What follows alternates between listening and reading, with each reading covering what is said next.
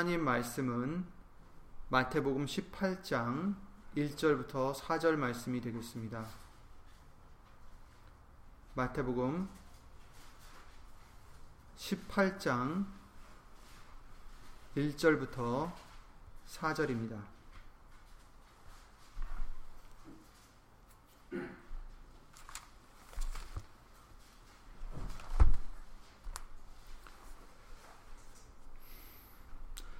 그때에 제자들이 예수께 나와 가로되 천국에서는 누가 크니이까? 예수께서 한 어린아이를 불러 저희 가운데 세우시고 가라사대 진실로 너에게 이르노니 너희가 돌이켜 어린아이들과 같이 되지 아니하면 결단코 천국에 들어가지 못하리라. 그러므로 누구든지 이 어린아이와 같이 자기를 낮추는 그 이가 천국에서 큰 잔이라. 아멘. 아멘.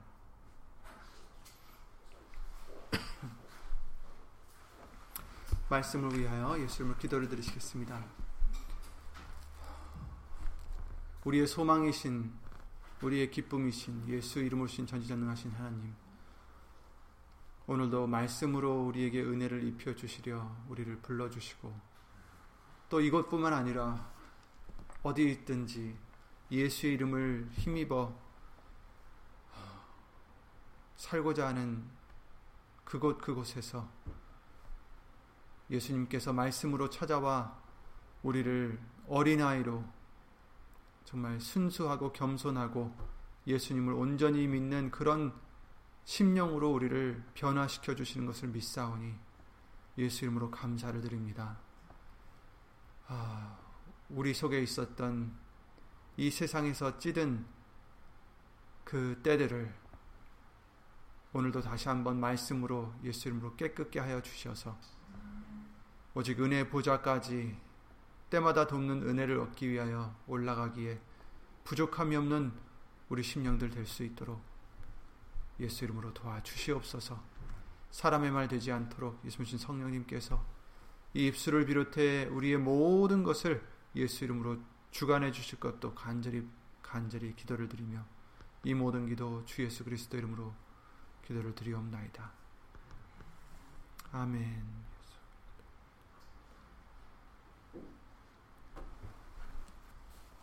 아멘. 음. 해마다 5월 첫째 주로 지키는 어, 어린이 주일인데 오늘은 마침 또 5월 5일이네요. 우리가 이 주일을 통해서 얻어야 될 믿음은 마태복음 18장 말씀을 이루는 어, 것입니다. 어린아이 같은 심령으로 돌이켜라 라고 예수님께서 말씀해 주시죠. 3절 말씀이죠. 너희가 돌이켜 어린아이들과 같이 되지 아니하면 결단코 천국에 들어가지 못하리라. 아멘. 이제 이 말씀 비슷한 말씀이 마가복음 10장에도 나오는데 거기서 이제 부모들이 자식들이 축복을 받을까 해서 예수님이 만져주시기를 바라고 예수님께 자기 아이들을 데려왔다. 근데 그 아, 아이들의 단어를 보면 진짜 갓난 아이들을 얘기하더라고요. 그러니까 갓난 아이들을 데려왔어요. 그런데 그때 제자들이 그 사람들을 꾸짖죠. 그랬을 때 예수님께서 분노를 하셔서 분노하셨다. 어, 그런 어린아이들을 내게로 데려오는 것을 금하지 말라. 데려와라. 천국이 이런 자의 것이다. 이렇게 말씀을 해주시고 계세요. 여기서도 이 어린아이들과 같이 되지 아니하면 결단코 천국에 너희는 들어갈 수 없다라고 제자들과 그 많은 사람들에게 지금 해주시는 말씀들입니다. 그러시면서 오늘 3, 4절 말씀대로 그러므로 누구든지 이 어린아이와 같이 자기를 낮추는 그 이가 천국에서 큰 잔이라 이렇게 말씀을 해주시고 계세요. 우리가 어린아이들을 보면은 정말 갓 태어났을 때 그 해맑은 웃음과 어, 정말 깨끗함과 그래서 어, 이니센타다라고 하죠 어린아이들을 하지만 성경 말씀을 통해서는 그 어린아이들도 사실은 죄인이라는 것을 말씀해 주시고 있어요. 죄 중에서 태어났다라고 다윗도 고백을 했어요. 그래서 죄인이 아닌 사람은 하나도 없어요. 어린아이들까지도. 하지만 이 어린아이들은 어떤 어떻길래 예수님께서 우리가 이 어린아이들과 같이 되지 아니하면 천국에 들어갈 수 없다라고 하셨을까? 4절 말씀과 같이 이 어린아이 같이 자기를 낮추는 그 이가 천국에 들어갈 것이다 라는 것을 말씀해 주시고 있는 것입니다. 부활절을 통해서 우리가 옛사람을 십자가에 묻어두고 새 사람으로 다시 사는 그런 영적 세례와 영적 할례를 아, 그 과정을 통해서 성령의 사람으로 거듭나는 중생의 과정이죠. 요한복음 3장에 예수님께서 사람이 니고데모에게 말씀하시기를 사람이 거듭나지 아니하면 하나님 나라를 볼 수 없다 이렇게 말씀하셨어요. 다시 나야 된다. 다시 태어나야 된다. 잘 아시는 말씀과 같이 니고데모는 어떻게 사람이 그 어머니의 뱃속으로 다시 들어가리까? 예수님께서 말씀하시길 물과 성령으로 나지 아니하면 하나님 나라에 들어갈 수 없느니라 이렇게 말씀해 주셨어요. 우리는 반드시 이 중생의 과정을 이루어야만 예수님께서 주시고자 하는 영원한 생명을 영생을 얻을 수가 있는 것입니다. 예수님 믿습니다 해서 끝나는 게 아니라 중생의 과정이 필요한 것이죠. 바로 이 중생의 과정이 어린아이가 되는 단계입니다. 그래서 예수님께서는 이 어린아이 하나를 세워서 가르치시며 이 어린아이 같이 되어야만 천국에 들어가고 이 땅에서 어린아이 같이 자기를 낮추는 자가 큰 자가 될 것을 일깨워 주시고 계신 것이죠. 이 어린아이가 그렇다면 왜 그러니까 지금 말씀드린 대로 겸손하기 때문에 자기를 낮추는 자이기 때문에 또 부모를 의지하는 믿음이에요. 자기가 할 수 없다는 것을 깨닫고 부모를 전적으로 의지하는 어린아이들. 또 마지막으로 사실 이 세 가지가 다 한 가지나 다름없지만 어, 또 나중에 이제 세 번째는 부모님을 믿는 순수함이죠. 부모님이 뭐라고 하면 그냥 그대로 믿는 이것들이 이제 우리가 필요한 그런 어린아이가 돌이켜서 어린아이가 되는 그 과정을 얘기하는 것입니다. 자기를 낮추는 자, 겸손한 자. 그렇죠? 두 번째로 예수님을 온전히 의지하는 자. 왜? 나는 예수님 밖에서는 아무것도 할 수 없는 그런 가지 같은 비유를 해주셨죠. 가지이기 때문에 내가 열매를 맺으려면 포도나무이신 예수님께 완전히 붙어 있어야만 열매를 맺을 수 있다. 무엇이든지 할 수 있는 그런 능력을 우리에게 주시지만 그렇지만 예수님을 떠나서는 반대로 아무것도 할 수 없다라는 우리인 것을 깨닫는 자. 그러기 때문에 예수님을 온전히 의지하는 자. 자기 힘을 의지하지 않고 다른 것을 의지하지 않고 재물을 의지하지 않고 세상의 것을 의지하지 않고 자신을 의지하지 않는 예수님만을 의지하는 그런 어, 그런 믿음. 또 어, 예수님의 말씀을 온전히 믿는 순수함. 예수님께서는 성경의 많은 곳에서 아이에 대해서 언급하시는데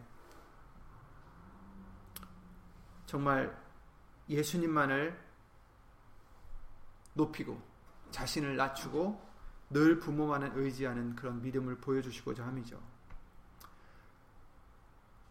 결국 어린아이 같이 되라 하심은 우리 마음이 교만하여서 예수님보다 더 높아지지 않고 늘 예수님 앞에 겸손하고 예수님을 의지하여 살아가야만 천국에 거할 수 있음을 알려주시고 있는 것입니다. 하나님의 나라를 어린아이와 같이 받들지 않는 자는 결단코 천국에 들어갈 수 없다라고 마가복음 10장 15절의 말씀을 통해서 다시 알려주셨고요.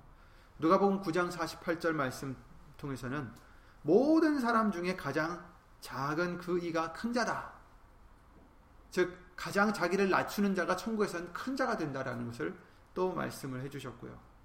마태복음 23장에도 11절 12절 예수님께서 그 제자들에게 말씀하시기를 너희 중에 큰 자는 너희를 섬기는 자가 되어야 하리라. 누구든지 자기를 높이는 자는 낮아지고 누구든지 자기를 낮추는 자는 높아지리라. 이렇게 말씀을 하셨어요. 그러니 우리는 어떤 자가 되어야 됩니까? 우리를 낮추는 자가 되어야 됩니다. 내 자신을 낮추는 자가 되어야 됩니다. 그래서 예수 이름을 주셨습니다. 예수 이름을 주시면 내 자신을 부인하는 그 믿음을 우리에게 주시는 것입니다. 그 능력을 주시는 것입니다. 인생을 사는 법에도 통하지만 특히 예수님을 따르는 신앙에 있어서는 예수님은 우리에게 겸손이 매우 중요하다고 가르쳐 주시고 계십니다. 우리가 겸손에 대한 말씀 많이 들으셨죠? 수없이도 들었습니다. 아마 가장 많이 듣는 말씀 중에 하나가 아닌가 싶은데요. 정말 몇 년이 아니라 정말 올해로서 우리가 시애틀에서 예수 이름으로 예배를 드리기 시작한 것이 20년이 됐어요. 올해로. 그 많은 시간 동안 겸손에 대한 말씀을 예수님이 많이들 또 듣게 해주셨습니다. 하지만 이런 것, 이런 자꾸 듣는 말씀을 들을 때, 아, 내가 이 말씀을 들었나? 안 들었나? 우리가 이런 걸 따질 게 아니라, 겸손과 같은 말씀, 여러 번 우리가 들었다면, 또 특히 뭐 예수 이름에 대한 말씀, 이런 걸 많이 들었다 할지라도, 아, 이 말씀은 나도 많이 들은 말씀이네. 나는 이 말씀을 들어서 알고 있는데. 이런 마음이 들기가 쉬운데, 그러, 그렇게 되면 이제 듣는 둥 마는 둥, 왜냐하면 들었으니까. 넘어가기가 쉽습니다. 하지만 그래서는 안 된다라고 말씀을 해주십니다. 왜냐하면 비록 사람의 말로 지금 전해드리고 있지만 저와 여러분들은 사람의 말로 여기지 아니하고 하나님의 말씀으로 여기는 믿음이 되셔야 되기 때문입니다. 그래야 그 믿는 자 속에서 그 말씀이 역사하신다고 하셨어요. 그러니까 믿지 않으면 아무리 들어도 소용이 없어요. 역사를 안 하시니까. 하지만 수백 번 같은 말씀을 듣는다 할지라도 그 말씀이 역사하시면 그 말씀을 믿고 하나님의 말씀인 것을 믿고 그 말씀이 우리 속에서 역사하시면 그때 그때마다 그 순간 순간마다 우리에게 필요하신 말씀의 능력으로 역사하시는 것입니다. 그러니 똑같은 말씀을 어떤 사람은 똑같은 말씀이다라고 생각하지만 또 다른 사람은 들을 때마다 새롭고 들을 때마다 새로운 능력을 입혀 주시게 되는 것입니다. 은혜를 입혀 주시게 되는 것입니다. 그러니 우리가 내가 아는 말씀인가 이미 들은 말씀이 아닐까 이런 것을 생각하지 마시고 말씀을 들으면서 오히려 더 주목해서 예수님 보시기에 내가 이 말씀을 과연 행하고 있는지 돌아보면서 그 말씀을 귀히 여기는 우리 믿음이 되어야 되겠습니다. 그래서 정말 사람의 말이 아니라고 생각한다면 하나님이 직접 지금 우리에게 심령을 통해서 성령을 통해서 알려주신다라고 생각하면 아, 지금은 왜 이 말씀을 또 내게 알려주실까? 내게 필요하니까 이 말씀을 좀 들, 듣게 해주실 텐데 우리가 이것에 정말 포커스를 맞추고 말씀을 듣는다면 그 말씀이 저와 여러분들 속에서 예수님을 역사해 주실 줄 믿습니다. 어쨌든 다시 돌아와서 겸손해라 라는 말씀을 성경에 많이 해주시고 계시는데 로마서 12장 16절에도 높은 데 마음을 두지 말고 도리어 낮은 데 처하라 이렇게 말씀하셨어요. 예수님께서 비유로 말씀하시기를 어떤 잔치가 열렸는데 높은 자리에 앉지 말라 하셨죠. 주인이 와서 아 여기는 네 자리가 아니다. 당신 자리가 아닙니다. 저기로 내려가 주세요. 이러면 창피하지 않겠느냐. 그런데 만약에 가장 낮은 자리로 앉았는데 주인이 와서 아 여기는 당신 자리가 아닙니다. 하고 높여주면 오히려 그것이 더 영광이 되지 않겠느냐. 이런 비유를 해주셨어요. 그런 어떤 꼼수로 그렇게 하는, 하라는 게 아니라 항상 그렇게 낮은 데에 처하는 우리가 되라는 것을 말씀해 주시고 있습니다. 내가 낮다는 것을 진심으로 인정해 드리라는 것이에요. 겉으로만 하는 것이 아니라. 성경 말씀을 통해서 겉으로 하는 자들이 있다라고 말씀하셨어요. 골로새서 2장 말씀에 18절부터 말씀을 해 주시는데 누구든지 일부러 겸손함과 청사 숭배함을 인하여 너희 상을 빼앗지 못하게 하라. 이렇게 말씀하세요. 일부러 겸손한, 그러니까 척하는 거죠. 겉으로 보이기에 겸손한 척하는 그 본 것을 의지하여 그 육체의 마음을 쫓아 헛되이 과장하고, 그러니까 육신의 소욕을 쫓아서 헛되이 과장스럽게 겸손한 척하는 거예요. 머리를 붙들지 아니하는지라 그들은 머리를 붙들지 않는다. 온 몸이 머리로 말미암아 마디와 힘줄로 공급함을 얻고 연합하여 하나님이 자라게 하심으로 자라느니라. 이 말씀을 왜 여기다 해주셨을까? 겸, 일부러 겸손한 말씀을 해주시면서 육체의 말, 마음을 쫓아서 헛되이 과장한다라고 말씀해 주시면서 그 다음 절에 그들이 머리를 붙들지 않는다. 머리는 뭐죠? 우리는 몸이라고 하셨어요. 그리스도의 몸이요. 예수 그리스도는 우리의 머리가 되셨다. 머리를 붙든다는 것은 예수님을 붙든다는 말씀이죠. 우리의 주가 되신 예수님을 붙들어야 된다. 그런데 이들은 일부러 겸손한 척 하면서 예수님을 붙들지 않고 자기의 육신의 소욕을, 마음을 쫓아서 헛되이 과장한다. 예수님이 뭐죠? 예수님은 말씀입니다. 그러니까 말씀을 붙들어야 된다. 이 말씀을 해주시는데, 일부러 겸손한 사람, 그 사람은 정말 말씀을 붙들고 자기가 낮아진 자라는 것, 정말 낮아질 수밖에 없는 자라는 것을 깨닫는 자가 아니라 말씀을 붙잡고 예수님을 붙잡는 자가 아니라 육의 소욕을 붙잡는 거칠해 하는 겸손을 얘기하는 것입니다. 우리는 이런 자가 되서는 안 되겠습니다. 높은 데 마음을 두지 말고 도리어 낮은 데 처하라. 골로새서 3장 12절에 겸손으로 옷 입자. 그러므로 너희는 하나님의 택하신 거룩하고 사랑하신 자처럼 이렇게 말씀하셨어요. 여러분, 저와 여러분들은 비록 남들이 보기에는 뛰어난 사람이 아닐지라도 정말 복받은 자들이에요. 하나님의 택하신 거룩하고 사랑하신 자. 아멘. 우리가 사람에게 택함을 받아도 기뻐해요. 심지어 저는 어렸을 때 많이 겪었지만 학교에서 무슨 운동을 한다. 팀을 짠다. 그러면 거기에 택함을 받는 것도 좋아요.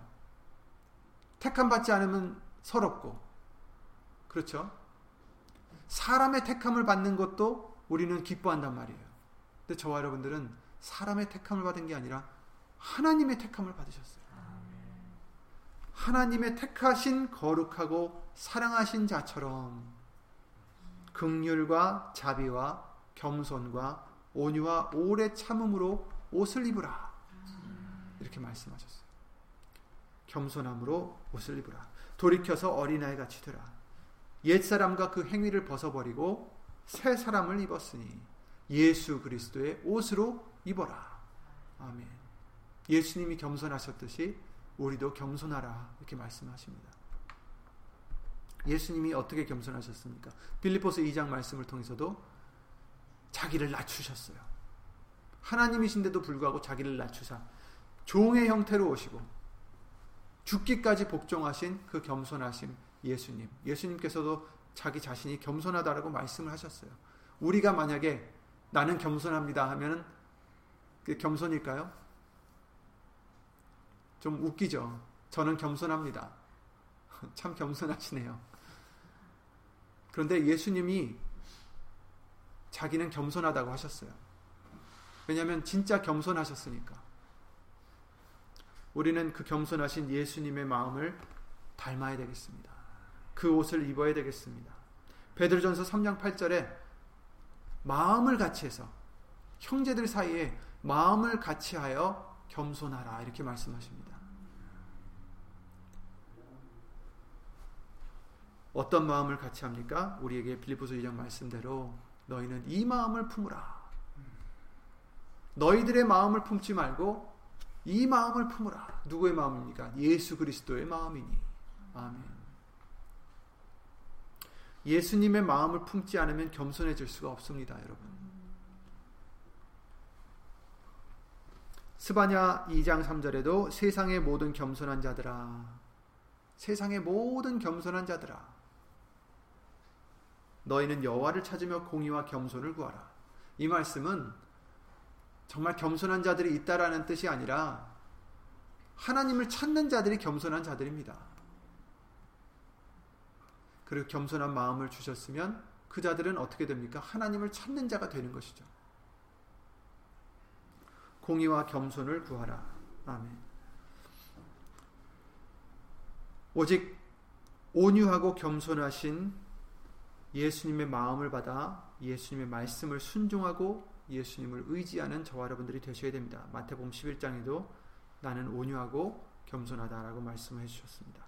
미가서 6장 8절에도 하나님이 우리에게 원하시는 선에 대해서 말씀을 해 주시는데 그 중에 하나가 바로 겸손히 하나님과 함께 행하는 것이 아니냐 이렇게 말씀하셨어요. 하나님이 우리에게 원하시는 선 다른 게 아니에요. 겸손히 하나님과 함께 행하는 것이다. 우리가 겸손한 자가 되면 어떻게 됩니까? 우선 죄를 깨닫게 됩니다. 몰랐던 내 죄 깨닫게 됩니다. 세리가 그러죠.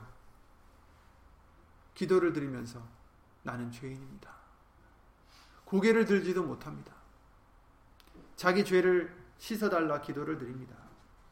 누가복음 15장에도 탕자가 기고만장하여 자기의 몫을 가지고 나갔다가 다 그 재산을 날리고 다시 돌아오죠. 아버지께.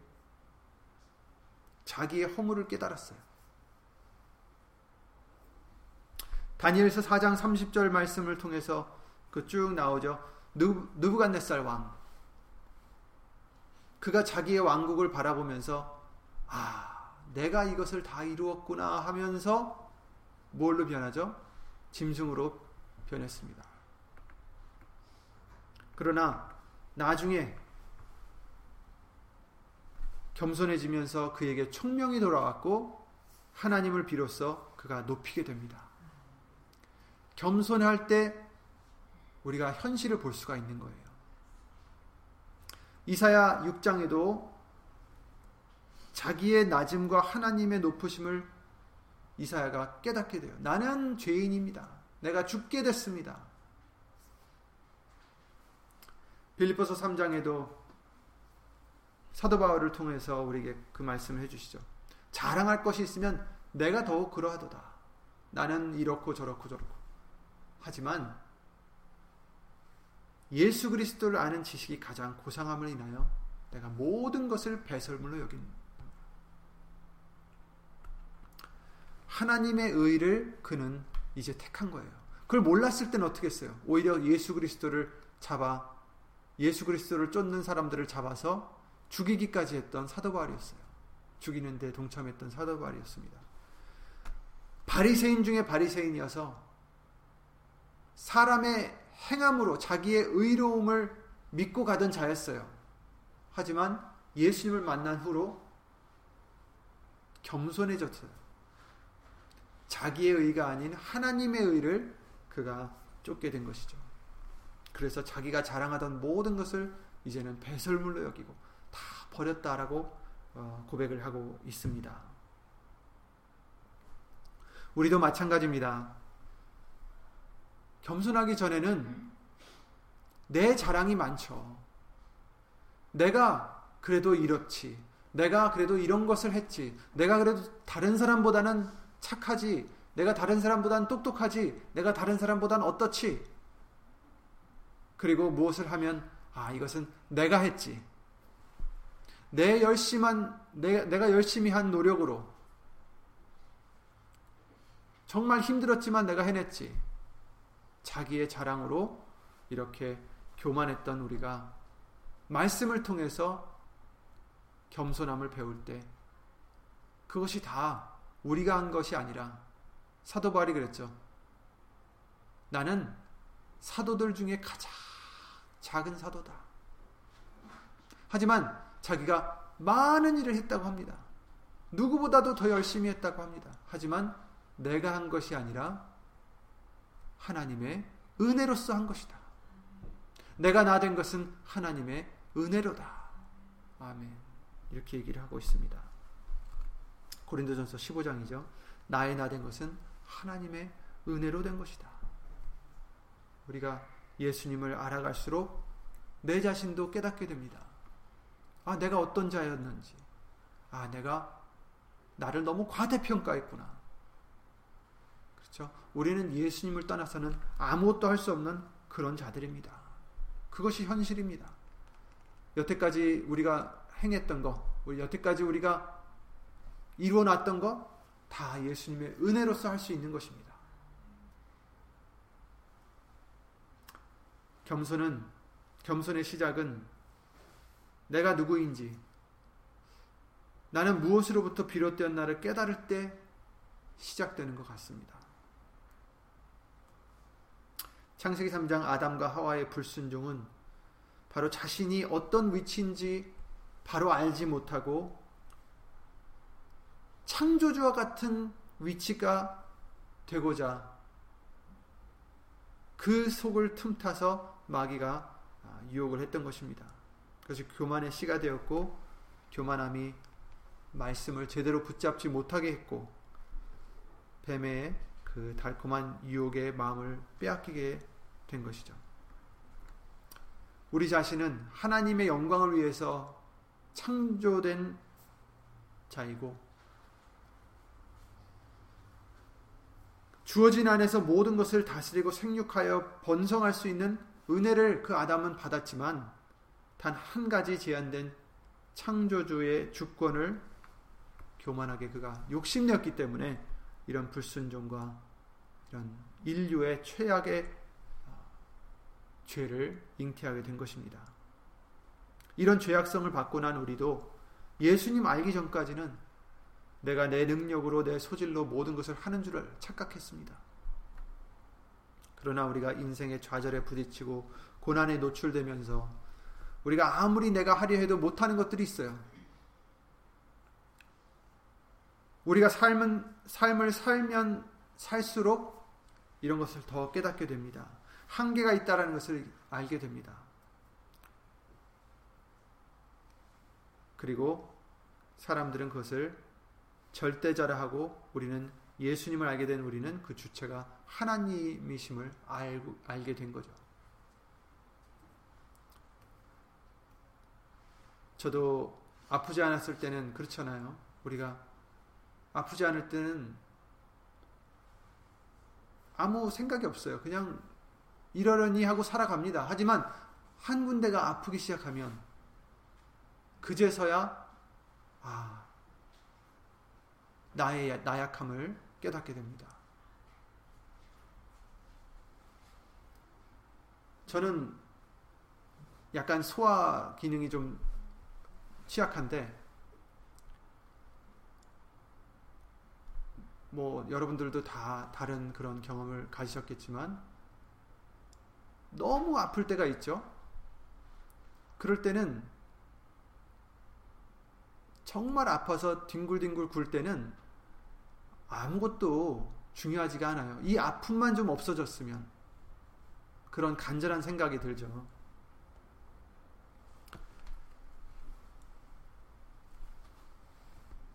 그런데 신기하게도 그 이제 아픔이 시간이 가면 이제 싹 없어져요. 그러면 어떤 기분이 오냐면 너무 행복해요. 사실 아프기 전에는 지금 그 상태보다 더 괜찮았고 덜 아팠었는데 지금 너무 아팠다가 이제 그게 한 20%로 줄게 되면 어 정말 살 수 있을 것 같아요. 그렇게 되면 너무 행복해요. 20%가 아픈데도 하나도 안 아팠을 때보다 더 행복해요. 그러면서 내가 너무 감사하지 못하고 당연하게 생각했던 것을 회개할 수 있는 기회를 주십니다. 그리고 그 후에는 어, 정말 우리에게 감사할 조건이 얼마나 많은가. 그것도 이제 깨닫게 해주시죠. 우리는 아침에 눈 뜬 순간부터 눈을 감고 자는 순간까지, 아니, 잘 때까지도 24시간 감사할 것이 너무 많은 것을 우리는 생각해야 됩니다. 저는 지금 위, 위를 얘기했지만 호흡이 될 수도 있고 다른 데가 될 수도 있고 다 각자 힘드신 부분들이 있으리라 생각이 되지만 그것을 주신 것도 은혜라고 생각해요. 때로는. 왜냐하면 지금 말씀드렸듯이 괜찮았을 땐 몰랐어요. 이것이 감사한 조건인지. 내게도 숨 쉴 수 있는 공기가 있는 것. 숨 쉴 수 있는 정말 몸이 편안한 것. 어떤 사람들은 숨을 못 쉬어요. 그래서 기계를 달고 숨을 쉬어야 되고. 얼마나 불편하겠어요. 어떤 사람은 눈을 볼 수가 없어요. 어떤 사람은 귀가 들리지 않습니다. 어떤 사람은 걸을 수가 없습니다. 어떤 사람은 위를 다 잘라내서 옆에다가 호스를 끼고 투입을 해야 돼요. 영양제를. 그러면서 사시는 분들도 있고. 사실 우리 몸에는 너무나 많은 조직들이 하나님의 명하에 돌아가고 있어요. 그들이 이 세포들이 뭘 알아서 자기의 일을 하겠어요. 하나님이 명하셨으니까 하는 거예요. 그 많은 세포들이 하나님의 뜻대로 역사를 하고 있습니다. 여기가 아프다고 우리가 원망할 것이 아니라 수억 개의 세포들을 뭐 몇 몇 조라고도 하는데 그 많은 세포들의 하나가 잘못돼도 이렇게 아픈데 일부분이 아파도 이렇게 아픈데 그 많은 세포들을 제대로 돌아가게 해주신 것 우린 감사해야 됩니다.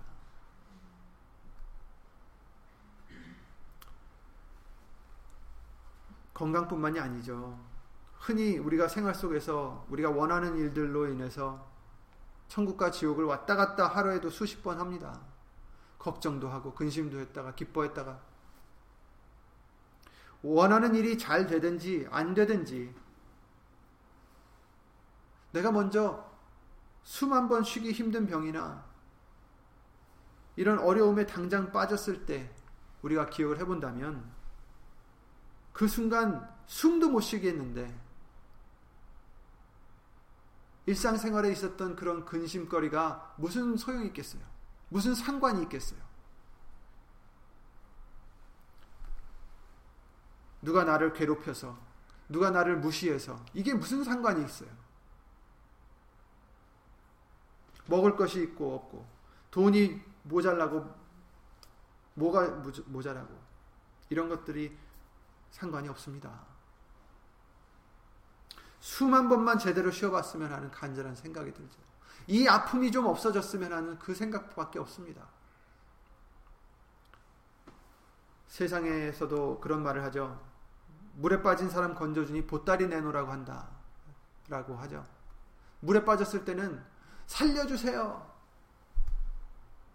살려주세요 했다가 건져내니까 건져주니까 내 보따리 어디 갔냐고 한다는 그런 이제 비유의 말이죠. 우리가 그래요. 건강할 때는 내 보따리 어디 갔냐고 하나님께 원망을 한단 말이에요. 왜 나는 이렇게 힘들게 해주십니까? 왜 나에게는 이게 부족하게 해주십니까? 그리고 상대방에게도 그러죠. 왜 당신은 이렇게 했습니까? 왜 나에게 이렇게 했습니까? 왜 나를 무시합니까? 왜 나를 어떻게 합니까?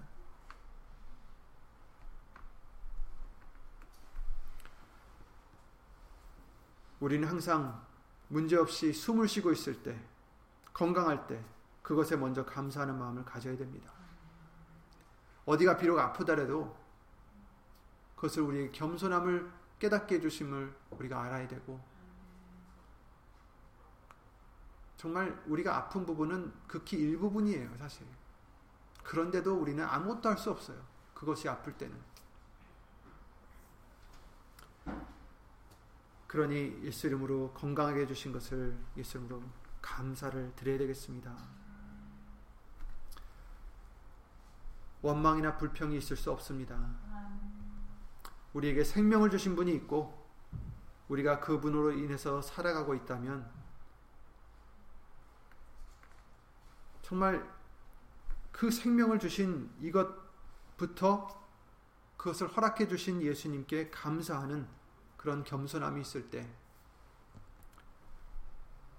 그 다음부터는 예수님께서 그 하나님의 시간에 모든 것을 주시고 쓰시게 해주실 것이기 때문에 우리에게 원망이나 불평이나 슬픔이 있을 수가 없습니다. 모든 일을 주관하시고 우리의 숨 한숨 한숨도 예수님께서 허락해 주셔야 할 수 있다라는 것을 우리가 알게 될 때 우리는 예수님을 의지해서 모든 것을 우리에게 주신 것을 예수 이름으로 감사를 드릴 수 있게 됩니다. 즉 겸손해지는 것입니다. 여러분, 저와 여러분들은 각자 각자 배운 것이 다르고 가진 것이 다르고 취한 것이 다르고 이룬 것이 다 다를, 다를 수 있어요. 하지만 저와 여러분들은 정말 예수님을 떠나서는 아무것도 할 수 없는 그런 자들인 것을 우리는 잊지 말아야 됩니다. 우리에게 얻게 해주신 것, 취하게 해주신 것, 습득하게 해주신 것, 다 하나님의 은혜 밖에 없어요.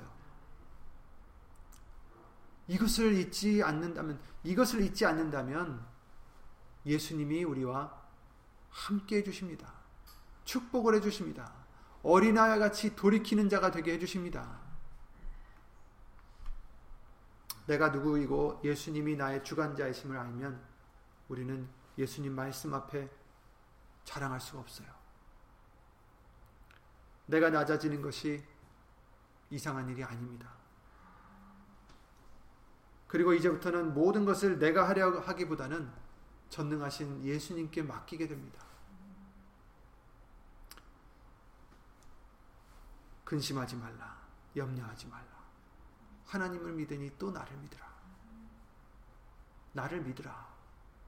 금요일 때도 우리에게 알려주신 말씀이지만 예수님을 믿어야 됩니다. 여러분. 의지해야 됩니다. 우리가 걱정하는 이유는 의지하지 않기 때문이에요. 염려하는 이유는 의지하지 않기 때문입니다. 예수님께서 비유로 수없이 말씀해 주셨잖아요. 참새를 봐라. 꽃을 봐라. 길쌈도 아니하지만 솔로몬보다 더 이쁘게 입히시지 않았느냐. 이 하루 폈다가 지는 꽃보다 너희는 더 귀하지 아니하냐. 그러니 먼저 그 나라와 그 의를 구하라. 믿음을 구하라는 것입니다. 겸손함을 구하라는 것입니다. 예수님의 말씀을 구하라는 것입니다. 의지하라는 것입니다. 참은서 3장 5절 말씀대로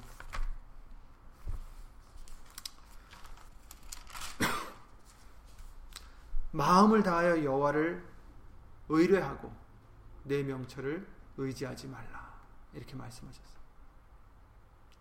자꾸 우리는 우리 명철을 의지하려 하니까 내 생각에는 이런데 내 경험에는 이런데 마음을 다하여 예수님만을 의지하는 저와 여러분들이 되시기 바랍니다.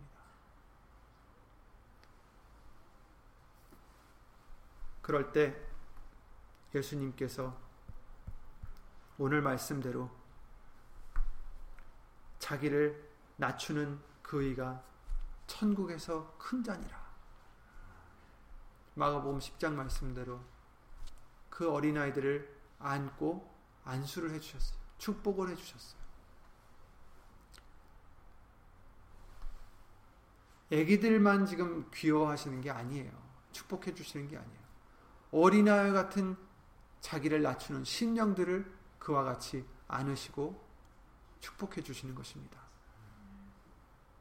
저와 여러분들이 정말 복된 자가 되시려면 영생을 얻는 자가 되시고 천국에 들어가는 자가 되시려면 반드시 돌이켜서 자기를 낮추고 예수님을 의지하고 또 말씀만을 온전히 믿는 그런 어린아이 같은 심령이 아, 되어야 됩니다. 예수 이름으로 기도드리고 주기도 마치겠습니다.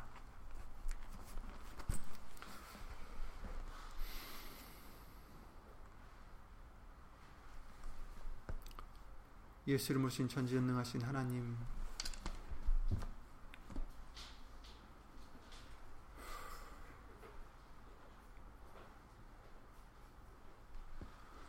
우리도 모르는 사이에 불쑥불쑥 우리의 교만이 나타나고 내 자신을 위해서 내 자랑을 위해서 때로는 일부러 겸손한 척 이런 모습으로 혹시 우리가 살아가고 있지 않는지 다시 한번 예수 이름으로 돌아보게 해주심을 주 예수 그리스도 이름으로 감사드립니다. 예수님, 우리 속에 있는 그 쓴 뿌리를 예수 이름으로 뽑아내 주셔서 예수님의 말씀에 능치 못하심이 없는 그 말씀의 능력으로 우리를 예수 이름으로 겸손하게 해 주시옵고 예수님만을 온전히 의지하는 믿음 되게 해 주시옵고 예수님의 말씀을 온전히 믿고 따라가는 그런 겸손한 어린아이 같은 심령이 다시 한번 아니 항상 거듭나는 우리가 될 수 있도록 예수 이름으로 도와주시옵소서.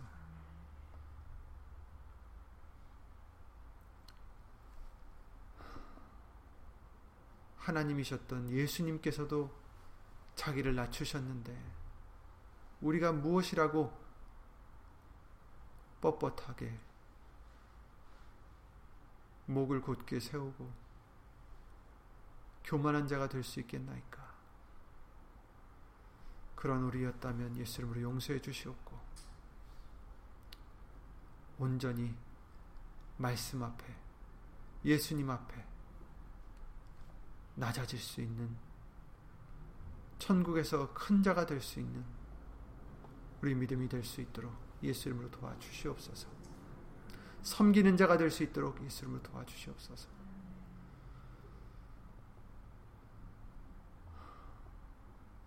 예수님께서 새 계명을 너에게 준다 하시며